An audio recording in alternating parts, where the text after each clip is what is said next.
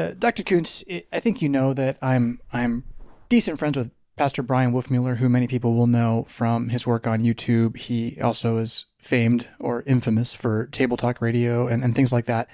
Um, I had a conversation with him, I think it was at uh, the year of the 500th anniversary of the Reformation. So that would, that would be 2017, in which he was very frustrated by the tendency of all historians post, say, 1900 to view the Reformation as a technological revolution rather than a theological revolution. That is, eh, before 1900, the Protestant theologians would tend to talk about the discovery of the gospel. Whereas after 1900, they would talk about the invention of the printing press, the Gutenberg revolution, and, and all of that. And so I'm curious just your thoughts on that insight in general without throwing like it's not like technology doesn't matter. I, I think it does. Right. Um, yeah. But it, it is does it matter as much as we tend to think it does? Is the real modern question. The reason there's an overestimation of technology is because we are perhaps all of us by instinct materialistic that's usually used to describe the fact that people seek after money or stuff or are in massive amounts of consumer debt but it also indicates a sort of prejudice toward the visible that therefore ignores what is invisible. And invisible would be Luther's deepening conviction about the meaning of Romans 117 or Melanchthon's convictions about the nature of education and what is truly humanistic or what truly frees a man who studies it. So, those things, those invisible things, or those convictions rather than products, are, I think, very, very difficult for modern people to perceive. And this goes, I think, very deeply into the lives also of people who go to church every Sunday. One way to tell what our, let's say, inherent tendency is, is the absence in many people's cultures at this point in the West of things that were traditional superstitions. So now perhaps we're superstitious about masks or germs or people with an insufficient number of degrees or no degree at all, and our superstitions have to be disproved by experience, then they would be superstitious about invisible forces, theological forces, demons, witches, fairies, ghosts. And there are entire parts, especially the later something was settled in the United States, entire parts of the country where things like that are largely absent because the people there just don't believe in anything like that. They don't believe in invisible things. And that doesn't mean that fairies truly exist. It means that invisible things do not matter enough to even become superstitions to us as they did to our forefathers. So I think that may be why the overestimation of the importance of visible things, technology, production would be found so often in modern people looking back because they see what they are prepared to see. It's really interesting to think about the change in the invisible. So I, I, I'm just trying to jot it down as you're talking, but like we definitely believe in electricity, and and we believe in germs, and we believe in stocks and bonds. All of these more or less invisible to the average human being, right? And yet they they they are the operational powers behind the lives that we live, in which we trust. And you know, I, have been really wrestling recently, um, trying to pin down idolatry as a as a word. You know, literally it means to worship an image. And on the one hand, nobody do they nobody? I don't know. Uh, very few people seem to have a statue of a cow that they get together on weekends to give sacrifices to. Very few. They're out there, very few, but very few. Um, and yet, it is it is a pinnacle concern of the New Testament to avoid this thing. Uh, James the Just in the Council at Jerusalem lists idolatry. Uh, John, in his first letter, he says all these nice things about Jesus and us, and then the last thing he says, like, get rid of the idols.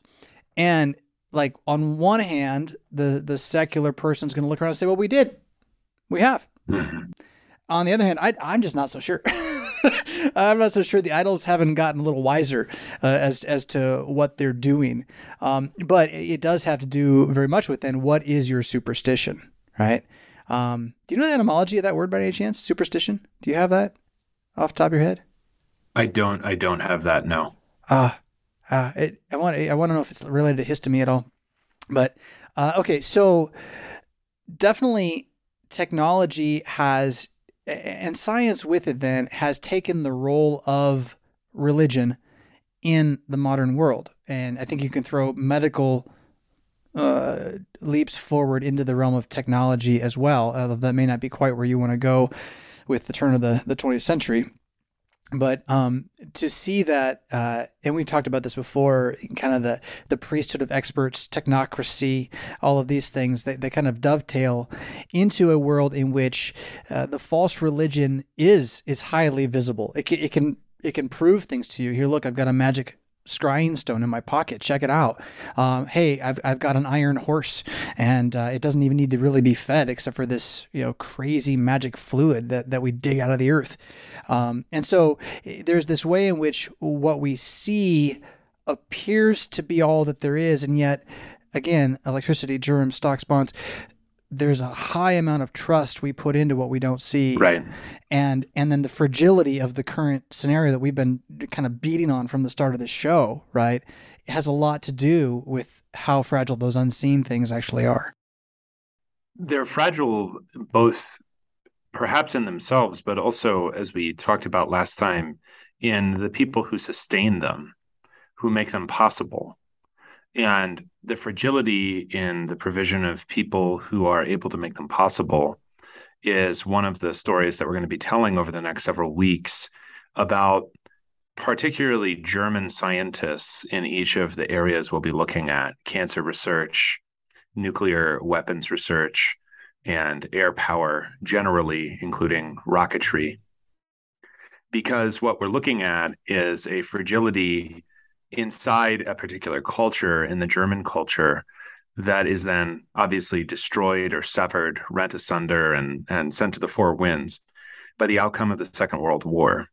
I didn't want to and, and won't be doing something with the Second World War that is chronological or a narrative about you know when the war in the Pacific began or how you know the invasion of North Africa led to the invasion of Italy, led to the invasion of France, and and thus how the Western Front was rolled up, and then the Americans shook hands with the Soviets somewhere near Berlin. Those those things are widely available elsewhere. I think also they tend to, if this is possible, overestimate the reality of morality in modern 20th century, and I think this continues into the present 21st century man's life. That the nature of our self justification has to do with the trust in technology that then becomes evidence of goodness through victories attained technologically. So, what is sort of strange about this is that the relationship between the visible and the invisible is always an interplay. It's never a hard distinction. The old theological assertion is that invisible powers surround us everywhere, both good powers and evil powers. But the modern, let's say, theological assertion is that visible powers determine the goodness or the evil of invisible things, causes, morals, politics, and so on. So if I win technologically, it is because I was good. And there is a there is a power to that fallacy. It's sort of a, a Victor writes the history books idea, but applied to technology that I think is important to recall. And it's the reason that we're coming into the Second World War, as it were, through some sort of back gate looking at Germans developing technology that they will generally either be forced to give to the victors or will be altogether forgotten. And the reason we're doing that is because primarily Carroll Quigley, who is writing very much a victor's history of the 20th century in tragedy and hope, ascribes as a unifying theme or force to the changes that have been wrought that have brought about modern Western liberal democracies and central banking and all the other basic invisible realities of our lives, both in 1965 and to a large degree today. He ascribes those to a commitment to rationality in life that means that things like old theological assertions about the invisible just don't really matter. They can exist as private convictions, but they have no particular bearing on the fate of nations or the necessity of wars or any other things about which men, let's say 400 or 700 years earlier, would very much have worried. Is this justified? Does God want me to do this? Is God blessing our nation? Is our nation aligned with God? Whatever. Those factors go away in Quigley's telling, and I think he's right about this, through a single minded pursuit of rationality in visible things, that is, in space, visible things. So, what is the best way to make a killing machine? what is the best way to rid ourselves of certain diseases. And that relentless pursuit of those things is going to be at the heart of, for Quigley, what he calls the Wests. What he really means is sort of the liberal democratic West. France, Britain, the US, their colonies, former, present, or, or you know, all but in name. That's why they win, is because they pursue visible things relentlessly and therefore improve upon them. They have better materials and materiel than anyone else. So they are victorious, and everyone else wants to imitate them. So, Uh, if I, th- if I heard you right, you think that he's he's right about this in some way. I got more I want to say, but it, am I hearing that correctly? That he has a certain perception that is correct, but then it's think, not complete, right? I I don't think it's complete because he is not able to despite the fact that he teaches at Georgetown and is ostensibly a lifelong Irish Catholic, he does not ascribe invisible realities such as the Godhead himself or his angels or demons or even such things as faiths or morals. I mean, he will he will commend, he will praise or he will be displeased with someone's moral assertions or political assertions, but he doesn't believe that they are determinative. That is, it doesn't really matter finally that Mussolini is wrong about the nature of a nation or that Hitler's racial assertions or ethnic assertions are right or wrong. That's not for him the problem. The problem is that they lost because their nations devoted themselves to these sort of what he sees as essentially abstract and ultimately irrelevant ideas and not instead to the pursuit of material successes yeah, yeah. in science and technology. I, I find that so interesting. I'm going to come right back to it, but I know you mentioned at the start of uh, of what you said uh, that we're not doing World War II the standard way. There's flaws with that, but if you got to get some World War II, I'm going to throw out a, a rec here for for hardcore history uh, with Dan Carlin. Uh, he, he definitely has his limitations, but uh, his series Ghosts of the Ostfront, it, it takes World War II not the way it's always been done because it's it's from the Russian perspective. And wow, what a thing they don't teach you in class at school and high school here. Yeah. And and right, uh, yeah. Uh, tsunami in the East, uh, same thing. Starting with Japan, the 1800s, and all the way through the bomb, and it, it really is worth your time if you want some good World War II history, kind of standard style. not what we're going to be doing here. Okay, so um, what's so fascinating to me about Quigley saying that, you know, the morality of the matter doesn't matter. What matters is reason, rational understanding of physical things, is that that itself is a moral statement. Right. Yeah. I mean, these these kinds of assertions are always inconsistent. It's it's like the logical positivist assertion in philosophy that God is an unprovable hypothesis and therefore is irrelevant to philosophical discussion and theology is therefore a pseudoscience. Yeah, it's palm yeah, yeah. reading. is that that is itself and and un, that is a non-empirical assertion it has to be decided logically with definition of terms it's not subject to scientific experimentation that doesn't really stop i mean this is this is perhaps the most common way that modern man goes back and forth the way paul describes unregenerate man going back and forth in romans 1 is that modern man goes back and forth with a certain confidence both in his assertion, but also in his material success mm-hmm. that allows him to be confident in his assertions. Mm. There's a basic lack of humility that is seldom found in older civilizations, really anywhere where what is self evidently religious simply plays a much greater role in life because life is so much more obviously limited and limiting. I think modern man is perhaps unique. There are parts of ancient history lost to us. There is obviously a certain pride in the Cainites in the first 11 chapters, let's say more accurately, seven some chapters of the primeval history in Genesis that you could say, well, there is a pride there that resembles modern man's pride, or there is a pride in Nebuchadnezzar or certain other ancient kings that resemble modern man's pride the common thread there would likely be a certain amount of technological and material success that makes you seem invincible. That is, that means cannot be conquered, as well as immortal, meaning you cannot die. So, those kinds of pride, perhaps they exist before modernity. Modernity, as a set of especially technological conditions, enables man to have a lack of humility that I think otherwise is seldom, if ever, found. Quigley doesn't, of course, see that because his book, with all its compendious information, is ultimately and finally a justification of the modern West.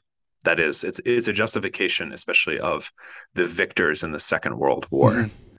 And that's why we're telling what we are saying about the Second World War from a different perspective, because most of the listeners probably don't have access to German. I don't know Japanese. If you look at if you look at a war from the perspective of those who lost it, you will of course have a vastly different cultural memory of what occurred. So I'm going to kind of circle back again and mm-hmm. and just I, I find it fascinating that we will reject the concept of a a personal or or identity bearing eternal deity, but then we'll grab onto something as flimsy as my independent ability to reason. And based upon this or that guy's luck with mm-hmm. his reasoning, yeah. uh, Q, uh, Nassim Taleb, uh, uh, uh Fooled by Randomness, uh, based upon their luck, the survivorship bias of seeing some guys did it and it worked, then claim that this very abstract idea of of non-contradiction based on what I've seen alone is therefore capable of sustaining reality itself, uh, and and call that reasonable. I, I, yeah. it, it's really not. It, it, it is an amazingly, like you already said, it boastful but not just boastful. It, it, it is folly, ignorance, and madness because it places the ability to to see reality entirely on an independent individual's shoulders and and those who subscribe to this they do they they ultimately end in a type of madness as a society uh, worshiping reason. Reason is a petty god. it is it is not a good god. It is very petty, um, and it is very skewed. And uh, again, Nassim Taleb, skewed and nearsighted and easily fooled by what it thinks it sees, unable to see that there's much more it does not see. Oh, there you go, back to the unseen, right? Uh, there and and to say the unseen not merely as like angels and demons, but just my sample size, right? Uh, my sample size is always not infinite. It is always not infinite. It is always smaller than reality. And so the black swan effect and all this kind of stuff, um, uh, that there is more going on than meets the eye. And if I simply subscribe to reason, I will inevitably be a fool of what I think I know and unable to prepare for what is what is really coming. Now, I don't know if that's exactly where you want to go, but to me, that just is that's just that's golden stuff right there. So, thanks for the letting me soapbox. My my my favorite C.S. Lewis book is The Discarded Image, which is a book that he wrote in order to explain as a coherent set of, you know, writing a series of lectures that he would usually give to undergraduates on the nature of the people whom they would study when they studied medieval and Renaissance English literature. Because he found that the greatest barrier that students in the 20th century at Oxford and then, and then Cambridge would have to understanding this literature was not as perhaps we think, because none of us reads. And so our linguistic capacities are wildly impoverished. We don't know words that were obvious to our grandparents. And I see even novelists in the New York Times saying that they've never read Last of the Mohicans because the the words are too difficult. These are these are published literary fiction novelists. The difficulty that most modern people actually had understanding, say, the Faerie Queene or Geoffrey Chaucer was to some degree the Christianity. And I'm, I'm sure that, and I know for a fact from my own undergraduate teaching that that is a much greater barrier than it was for Lewis 100 or 90 or 80 years ago. But was also all the things about life that medieval people presumed as real, especially the the number and the power of invisible forces. So he talks about things like fairies and ghosts. But he also talks about the definition of the word reason.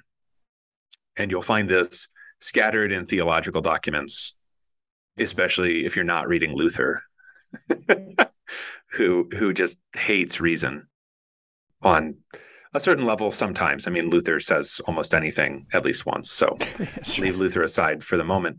But say in the Athanasian Creed, you get a definition of Jesus Christ as true man, as having a rational soul and human flesh. The idea that rationality is definitive of man involves his distinction from the beasts. And his reason is his capacity to perceive and agree with truth, especially divine truth. We still have something like that very old meaning of the word reason, also in English, in the word reasonable. So if I say Pastor Fisk is a reasonable man, it means he is not difficult or, or obstinate, or he can be talked to, or he will be agreeable or will seek the truth rather than maintaining something that is irrational or unreasonable. And by and by, the definition of the word reason transmutes into a sheer faculty or capacity that man possesses on his own. So it goes from a sort of ability to sing in tune with something and it turns into a sort of internal combustion engine that just drives you and can therefore exist independently of God or his truth or really anybody else. So I can pursue the rationality of nuclear weapons without respect to the existence of the deity or his desire for his creation. Or I can pursue the rationality of hedonism without respect to the deity's prohibition of seeking pleasure wherever I find it and his statements that it will destroy me. I pursue its rationality. So reason transmutes or changes form, changes essence over time. So modern man's reason is not his great great grandfather's reason. And I think that's important to maintain because the word is not used throughout most of Christian history in a way, with with the exception of Luther sometimes, as if it is devilish or demonic. Maybe one way to understand this is to think about modern reason as being equivalent to James's discussion of the wisdom that is earthly or demonic versus the wisdom that comes down from above being a lot more like an older version of the definition of reason. I, really don't want you to hear me saying that reason is bad. It is when I say reason is a petty god, it it's not that reason is the problem. It's that when you treat it like a god, it like you just said, it changes. And yeah. I, I really love this idea that it goes from being an ability God gave man to the essence of man's self. Of and, man, and that's right. That is that is a profound deterioration if right. you really are yeah. thinking about it reasonably, like like to get a gift from an almighty God that allows me to see versus I am just the ability to see, right? Like th- that is a huge step. And right. again, it puts everything back on I am. Hey Descartes, uh, welcome back to the club. I rationality science in Quigley's framework then as a tool for justifying Western civilization's need to continue existing after World War II is kind of where we are, I think, in the notes right now. Um, yeah. If you want to dovetail back into that through whatever you're about to say. It is notable that when you think about the, the various combatants in the Second World War, the story that we were told is and I don't just mean the narrative or a greater knowledge of, say, events on the Eastern Front, which really is determinative for the war. And so the Carlin or any other resource that you can find on the Eastern Front is going to be a lot more valuable than reposting pictures of D Day on your Facebook feed or something. That's not knowledge of World War II or how it happened per se. It's a very small portion of it. But the, let's say, the overarching moral framework the reason that we are given for World War II is a lot like the Civil War, in that there is a moral purpose assigned to it that at the time very few people are aware of. And even in years later, people do not perceive. So it's it's a great deal more debatable in the case of the Second World War, even than it is in the case of the American Civil War, whether the combatants were self consciously fighting for some kind of overarching independent moral purpose. Americans overwhelmingly did not want to enter the Second World War, just as an example from one nation. When they do enter, it is practically universally understood that we are entering because we were attacked by the Japanese, and the Japanese are allied, of course, with the Germans and the Italians. And that's why. So we are defending ourselves and we're defending the people that the people who were in support of entering the Second World War wanted to defend anyway, which would be Britain and by some extension, say France, with some parts of the American left favoring the Soviet Union, including Henry Wallace, who is vice president at one point in these proceedings. So that's why. In retrospect, especially after the 1970s, the Second World War becomes about stopping Hitler because Hitler is trying to kill especially, and I'm just trying to give the this story as told because Hitler was trying to kill Jews. So that's a specific conflict having fairly deep roots in 19th century European politics, national struggles, the rise of Jews as an integrated force in European society, especially in Germany, and then Jews as a self conscious nationalistic group with the Zionist movement and so on and so forth. All of that is a great deal more complex than people generally know. And I had to get that by finding books written by Jews for generally Jewish audiences in order to find that out about how the Zionist agency in Palestine arranged to have Jews shipped from Germany in the 1930s to Palestine in order to increase their proportion of the population. So you're telling me was, you're telling me that to come to your completely anti-Semitic position, anti-Semitic position, you had to get it from the Semites. Like they had to well, tell you. in order to come to a position that was much more morally complicated than what I was taught in public go. school. Yeah, yeah, mm-hmm, yeah. Because the issue here is that it's there are there are all kinds of other factors going on, and I I don't particularly it, it one way to sum it up is to use the phrase that Ernst Nolte uses to describe the entire period from 1914 to 1945, and that is a European civil war. Yeah, meaning right. not yeah. just Germany against Russia, but German Jews against ethnically German Germans, French against Germans, French speakers in Belgium against Dutch speakers in Belgium, and on and on and on and on. And it explains why, for instance, the Swedes and the Norwegians didn't take the same side. The Swedes actually took no side for their own reasons, because this wasn't a this was not a piece of you know shining moral glory it was a time of destruction and ferocious competition for resources. That's not a materialistic explanation. It's saying that things like obtaining sufficient oil for a modern war machine is really, really, really important. And it explains a great deal of what is presented to you as a sort of psychological thing. Oh, Hitler's just crazy. That's why he invaded Russia. you know, his generals knew he couldn't win in Russia. Well, he invaded because they controlled oil fields that he felt he needed. Now he That's- could have it's been called wrong Ukraine, about right? Isn't that called Ukraine today? I feel like Ukraine, it is. Eh, well, that's its own civil war in that the Ukrainians see the Germans as liberators, Yeah, right. Yeah. or that the Poles on the day that they are invaded by Germany and Russia at the same time are have their own we would call it fascist regime, but of course at the time no one is the West is not going to tell themselves they're going to war to fight for Polish nationalism.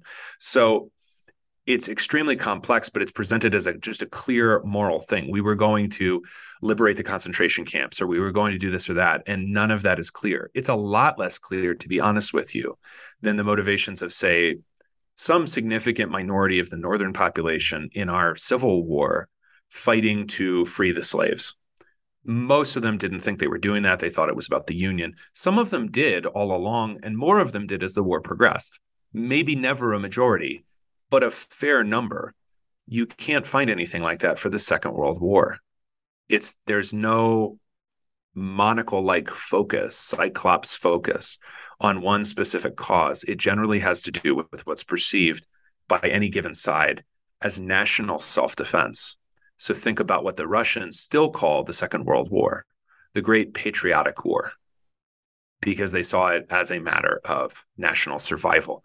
So do the Germans, so do the Austrians once they join with Germany, and and so on. So the idea that there's some sort of continuous moral narrative, it's very interesting with Quigley in the 60s. That's still recent enough that the term Holocaust doesn't even specifically refer to Jews. When he uses it, it Mhm. refers to civilian deaths generally, including German civilian deaths during air bombing campaigns by the Allies on, on the continent.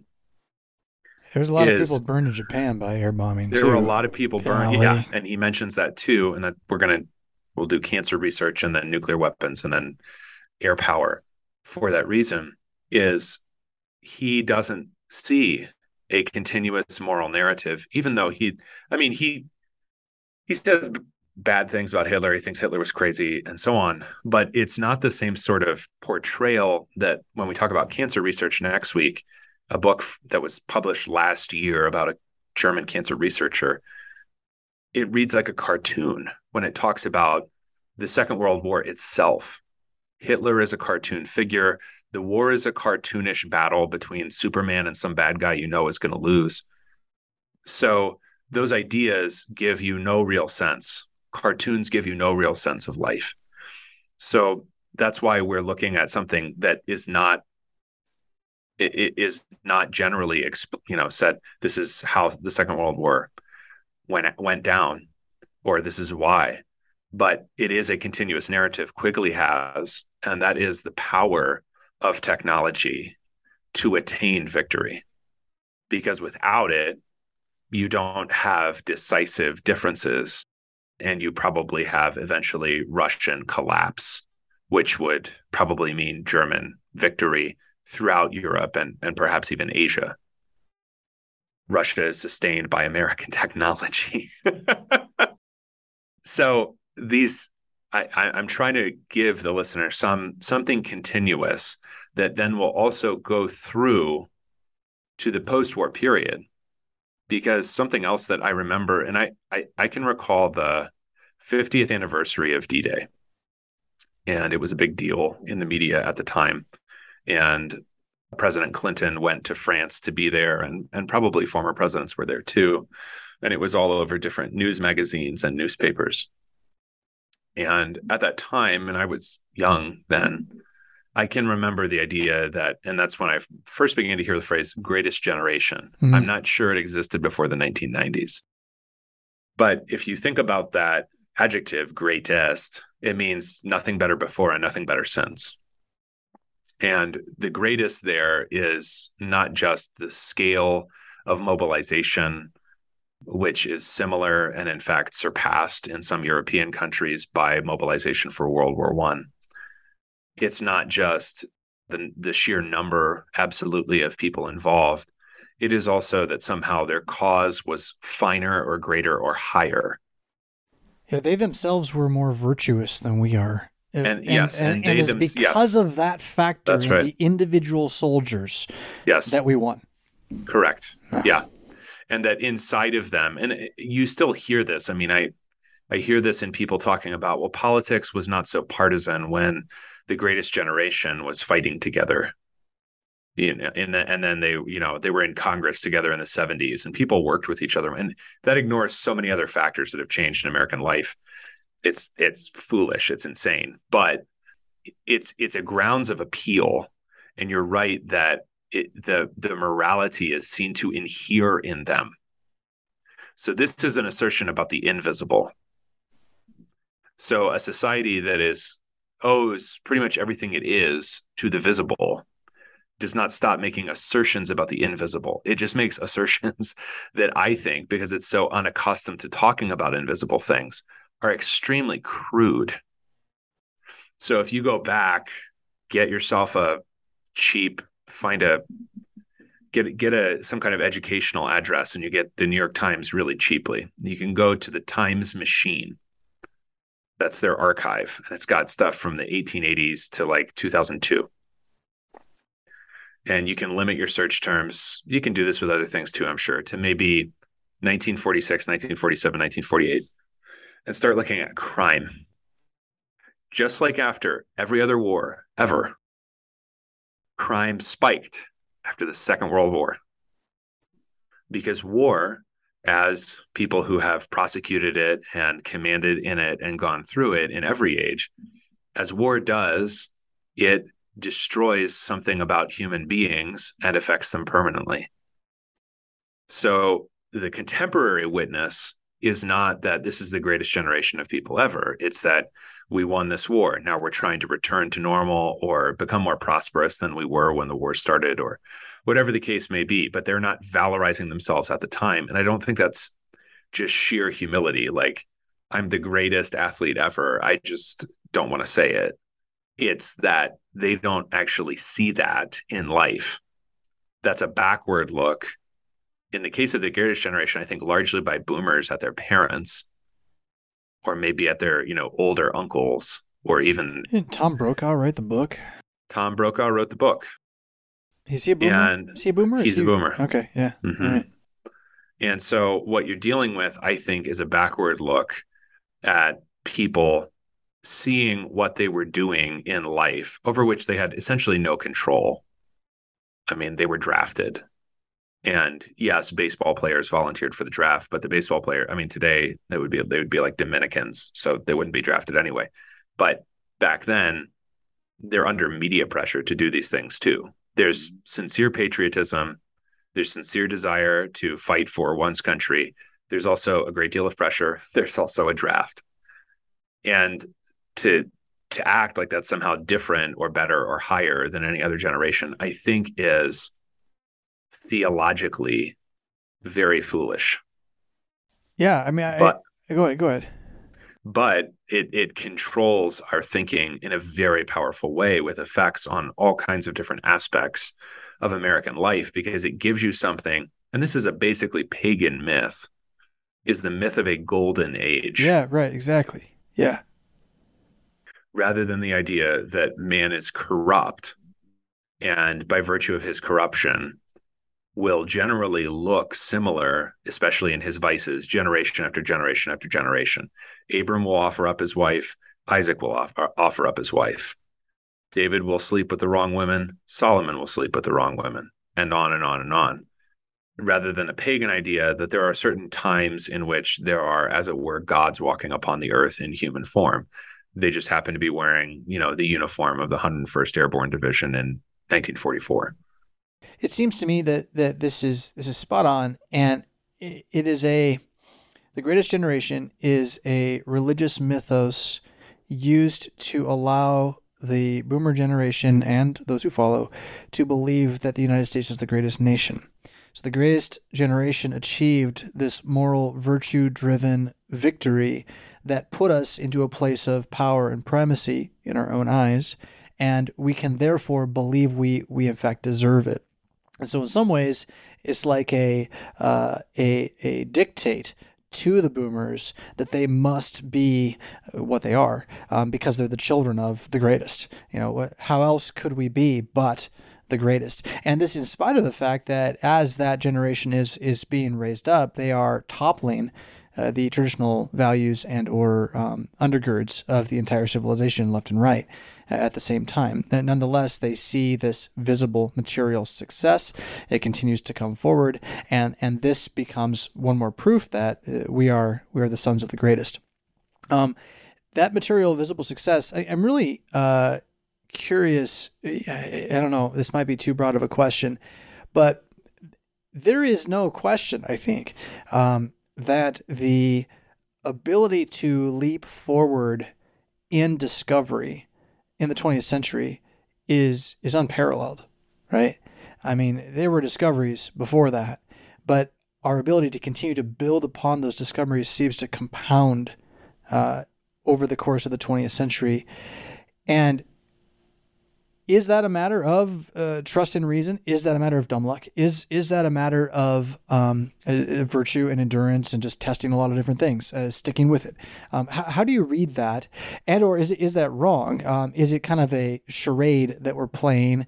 Um, I, I, heard it. I think the book was called the the Problem of Physics, and and I listened to it a couple years ago, and and it made the case that Newtonian physics had uh, broached a certain level of p- potential understanding. Uh, that then was shifted by Einsteinian physics, and that we could learn a certain amount of literally technological advances, you know, microphones and whatever, um, uh, from what we learned from from his discovery of relativity. But then uh, we hit this wall called quantum physics, and there, there's a point at which we can't actually create anything else anymore. We have no more science to build on, and so the the appearance of great leaps forward is merely one leap that then kind of sends out some ripples for a while. And until we have another leap, we're actually kind of dead in the water with technological advancement. Um, so again, a broad question, I suppose, but uh, a chance for you to get into technological development is continuous. Vaclav Smil writes a pair of books called Creating the 20th Century and maybe it's Applying the 20th Century, something like that the point is that the first book about creating the 20th century is set in the 19th century. And his contention is that we discover the 20th century in principle in the 19th. And then we apply those discoveries, we apply those principles in the 20th. So that the 20th is a case of scientifically of application or detail rather than discovery, strictly speaking. And in each of the cases that we're handling with the Second World War, there is a story of development that will have to begin sometime around, say, our Civil War at, at the least, that we will have to tell in each case in order to tell the story well. So I think that what occurs in the 20th century is a matter of mass application, and especially applications spurred by the First and Second World Wars. The reason that's continuous is because not only does it for a long time precede those both who who plan but also who fight those wars it existed in their grandfathers lifetimes but also because the developments themselves are continuous from let's just 1870, for example, through to 1970. The application of mechanization to warfare or the dreaming and then the application of air power to warfare. Now, if you think that morality is somehow continuous, that's why, for example, I think in our public school curriculum, since there's nothing particularly morally resonant about the First World War for most people or about the Korean War, the stories simply are not told, even though to a large degree the same generation fights the Korean War, just at a different scale, with some of the younger brothers involved, has fought the Second World War. So the continue the the line of continuation there is a continuation of technological development, say of the nature of air power in Korea being lessons and applications, especially things that we picked up from German research at the end of the Second World War. or the line of continuous development is the application of pesticides, herbicides, and other forms of chemical warfare from the First World War through to when we are chemically burning the jungles of Vietnam in the 60s and early 70s. I can't tell a continuous and honest moral story, although that is precisely what I think Greatest Generation tries to do, because then it allows you to leave the boomers' own behavior, most of them having to go back to our Florida recount episode, two boomers, Bush v. Gore, both of whom got out of active duty military service, even though they were combat eligible throughout most of the conflict in Vietnam. Since that behavior is pretty common, especially among our media and political elites, as Christopher Caldwell chronicled in Age of Entitlement, with Vietnam being the first conflict that Americans had where our elites that overwhelmingly did not participate. They're not going to tell a moral story and can't tell a continuous, honest moral story. So if I valorize the Second World War, that gives me a good war to look back to. And it allows me, I suppose, to let Vietnam be ambiguous because there's no, you know, Ho Chi Minh does not receive the same historical treatment as Hitler. And part of the reason for that, or part of the reason that most Americans don't know a whole lot about communist atrocities in North Korea or North Vietnam or Cambodia, is because it's of no use. Why would they know those things? We don't have to go to war there. So I don't have to tell a moral narrative about it. So we want to tell something that is coherent and honest, and we can do that with technological developments in relationship to warfare. We can't do that with the shifting moral narratives in relationship to these various wars, but even especially the Second World War. Hmm. So the two weapons that won World War II for us, uh, I think, are going to be the aircraft carrier and the nuclear bomb. Uh, is that correct? So this is an interesting thing.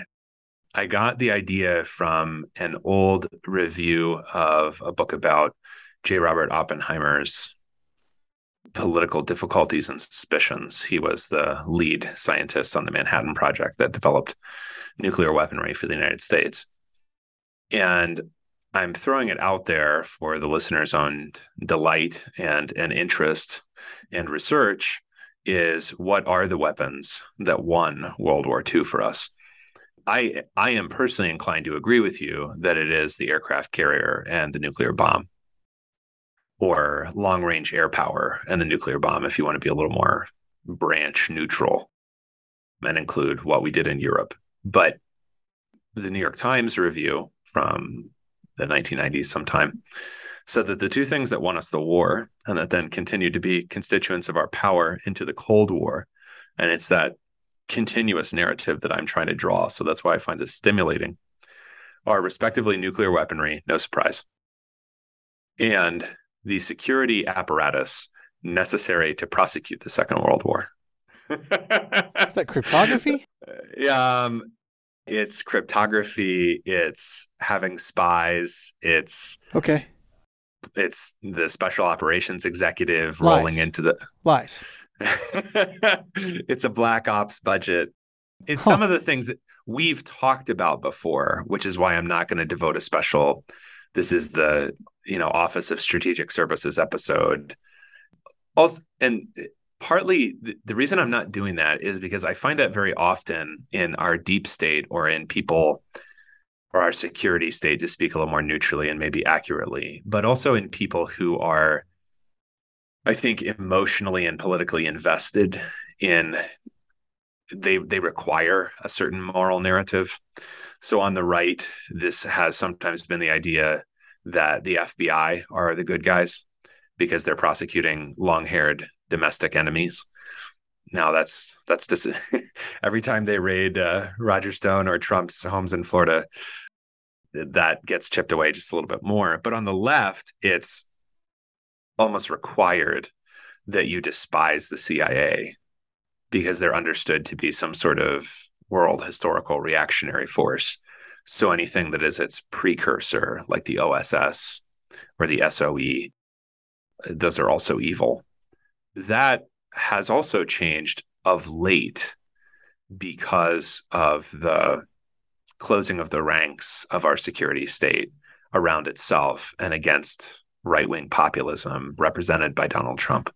But there are moral narratives also about these different government agencies, most of which, if they if they do exist before the Second World War, which is rare, most come into existence during or just after the Second World War, they become vastly larger. And the Pentagon moves from being a Department of War headquartered next to the White House, along at initially with the State Department and the Navy Department in a single building. And by the end of the Second World War, is in process of building the Pentagon, devoted to a Department of Defense on its own, with its own absolutely enormous building and absolutely enormous worldwide capacities. So the contention there is that the two weapons that win and then preserve the peace, such as it is afterward, our nuclear weaponry, feels kind of obvious. But also the entire human or bureaucratic apparatus necessary to bring all of that weaponry and intelligence and so forth to bear almost anywhere in the world at any time. Yeah. Yeah, I mean, uh, if I go full full nut job conspiracy, it seems to me that that that second one, uh, the bureaucratic intelligence community, was the weapon that could have kept us out of the war, and didn't. Um, let the reader understand, right? Yeah. Um, and uh, yeah, okay, that's cool. The the the um, I don't know if this fits, but I have to tell this story because I love the story, and yeah. it has to do with like the greatest technological breakthrough that didn't win the war, but it okay. almost did, because it's the way that the Blitzkrieg worked with the Panzer tanks. That the the French military had better armaments than the Germans by a wide wide range. Their tanks were better than the German tanks, and there should be no disputing that if you go and you look at you know, what went to war first uh, together. But the German tanks had something in them that the French tanks did not, and that was two way radios. And the ability to maneuver the tanks in real time with communication uh, was was stunning. I mean, just ran over the French. They're the greatest land army in the world, just destroyed quickly. Um, and and really, uh, you can make the case that uh, on the Eastern Front as well, the reason they progressed as far as they did was their communications apparatus. So I guess in one sense that is the answer, though. I mean, the you know if you want to talk about the bureaucratic deep state, it's a communications apparatus. It's the the bringing to bear of media as warfare. I'll look at that um, uh, without even you know I mean long before they realized they could use it against you. um, uh, just realizing that it would allow you to maneuver your troops in ways faster, further than ever right. before, right? Um, supply chain issues, uh, really just shifting in that regard. You still got to deal with food, but you know, supply chain used to mean also orders, and and in one way that was taken away by the technological advancements of of radio. Um, yeah, that, that's that's fascinating. The word logistics is one uh. that a man trained in the 19th century, Winston Churchill, did not recognize as real or important. So, our chief naval strategist in the Second World War, Admiral Ernest King, would use the word constantly because he saw it as key to American victory. And it sounds it sounds boring, uh, I guess, unless you're waiting for your Amazon package to actually get to you or something, and then you care about logistics. But it's a word that Churchill would pretend he didn't even understand that somehow war was about daring do or about bravery or about you know whatever. Well, there's your virtue, the greatest, though, right? There, there's your moral imperative. Yeah, the greatest generation or something, and, and King was saying, you know, well, that's you know that's fine, but if we don't get stuff to our men when they need it, it doesn't it doesn't matter how brave they are. So that there is a there is a realism that I appreciate about the kinds of perspectives that Quigley, but also men involved in these events often had that is missing both in in some of their contemporaries, especially those from an older time, but certainly in us when we look back at them, where there is a, a valorization or a, a golden shining around them that they did not see nor assert was there. They ascribed their victory to relatively hard, generally technological forces. The rest of that, you know, uh, we won because we were great or because our cause was just or something, that would be left for, you know, time life fluff pieces. And isn't that sort of where where we started here too? Um, the the belief in a God behind history who would respond to people based upon their commitment to Him or knowledge of Him or relationship to Him. Uh, and just because you know one group of pagans replaces the Orthodox God with a um, a story about how we were just the better generation than ever was before um, doesn't really shift us away from the superstition that's so inherent to mankind, even though we will shift the things we are super superstitious about, right? So, yeah. uh, go ahead. I, I think the big difference is that it's not that moral factors are absent from warfare, certainly among Christian peoples, or that they're not trying to discern from the sacking of Rome by the barbarians in Augustine's City of God, or the assertions in the William Billings's anthem from Our Revolution. The tune's now called Chester, but it's about how God is putting to flight the generals of the British by means of our beardless boys, because New England's God forever reigns. The difference is that Christians historically did not make assertions about the possession of their own virtue they would assert that people could lose because they were being punished by God, that nations would be uprooted or defaced or sent into exile or extinguished altogether because of God's judgments. But the assertion there was not that New Englanders were unusually possessed of virtue, and that's why they were defeating the you know, Anglicans and Lutheran Hessians who had been sent to put down the rebellion the idea was that God's judgments were visible in history. That's a that's something different than saying that our prowess inherent in us, like our reason, is visible in history. So yeah, so we are in a we are in a this is this is why the assertion is frequently made now of people being on the wrong or the right side of history. They're not saying history equals God's judgments visible in some kind of record. They're saying that history is our moral narrative, and you can be on the right side of that or you can be on the wrong side of that. So Hitler lost because of evil and God's judgment against Hitler, but America didn't win because of its good and God's recognition of that good. And this makes go. me this makes me think of um, I think it's Assyria punishing Israel and then you know getting smacked down itself pretty right. hard right afterwards, right? exactly. Um, yeah. Yeah. Yeah. And I think uh, the way, and we've talked about this before, the the exaltation of Hitler into like an archdemon is significant for this worldview that I'm saying is our common moral narrative, but is in fact wrong because it's wrong about what human beings are. When you take a man and make him into an all time, forever demon, unlike anyone else who has ever existed, you thereby assign a role to him he doesn't have. He's a human creature. You also assign to him a significance that he doesn't have, which is he can no longer be an example for you in any way because you're so unlike him because you're a human and he's a demon.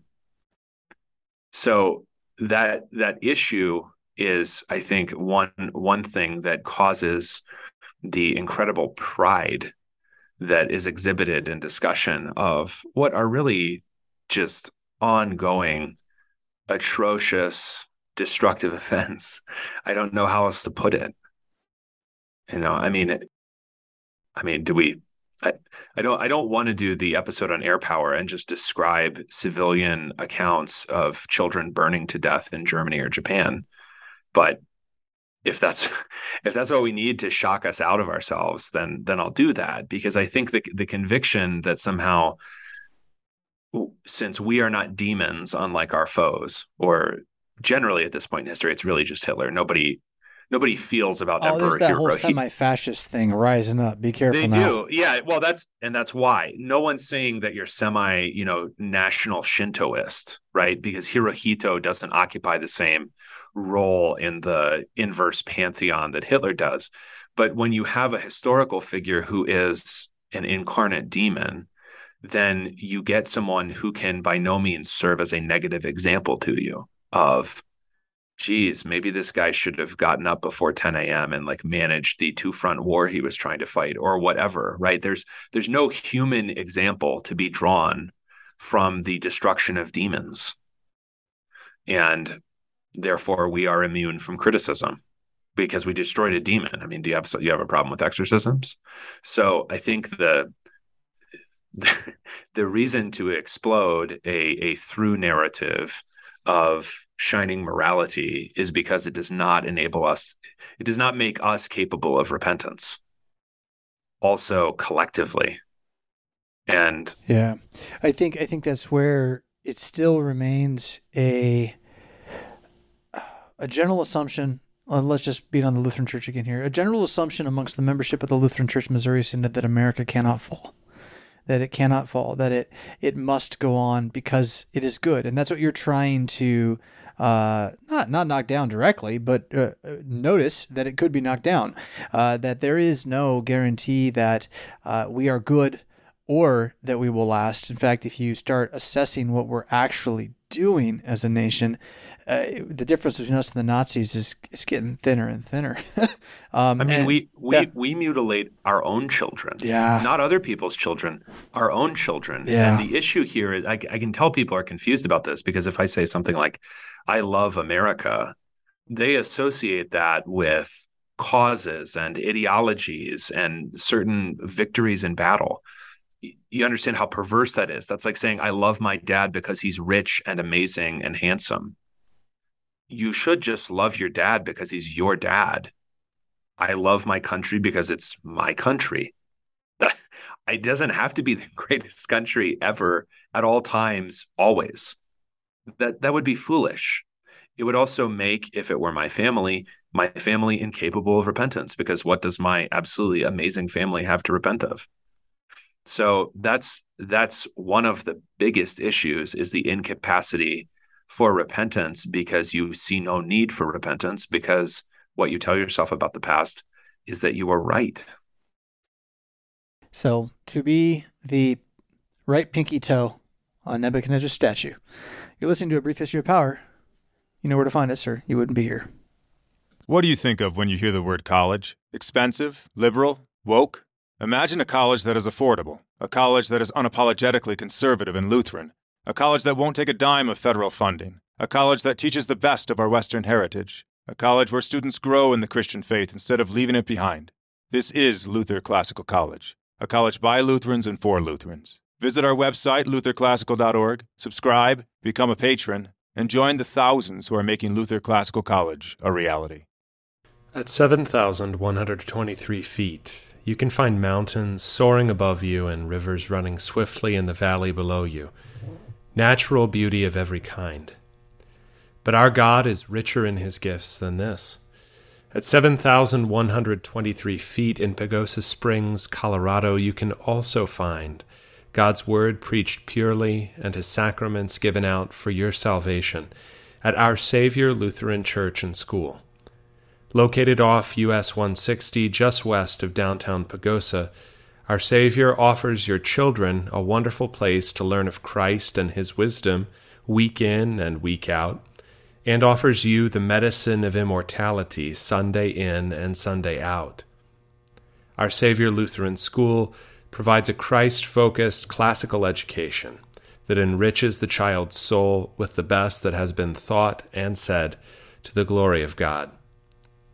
Whether you visit while vacationing or hunting in the beauty of the area, or whether you would like to join a group of faithful Lutheran Christians, our Savior Pagosa Springs has what you're looking for. Divine service with Holy Communion is each Sunday at 9 a.m., and Bible class follows at 10:30. At more than a mile high, you will find Christ in all his glory in the midst of his people at Our Savior Lutheran Church and School, a proud sponsor of A Brief History of Power. Find out more at oslcpagosa.org.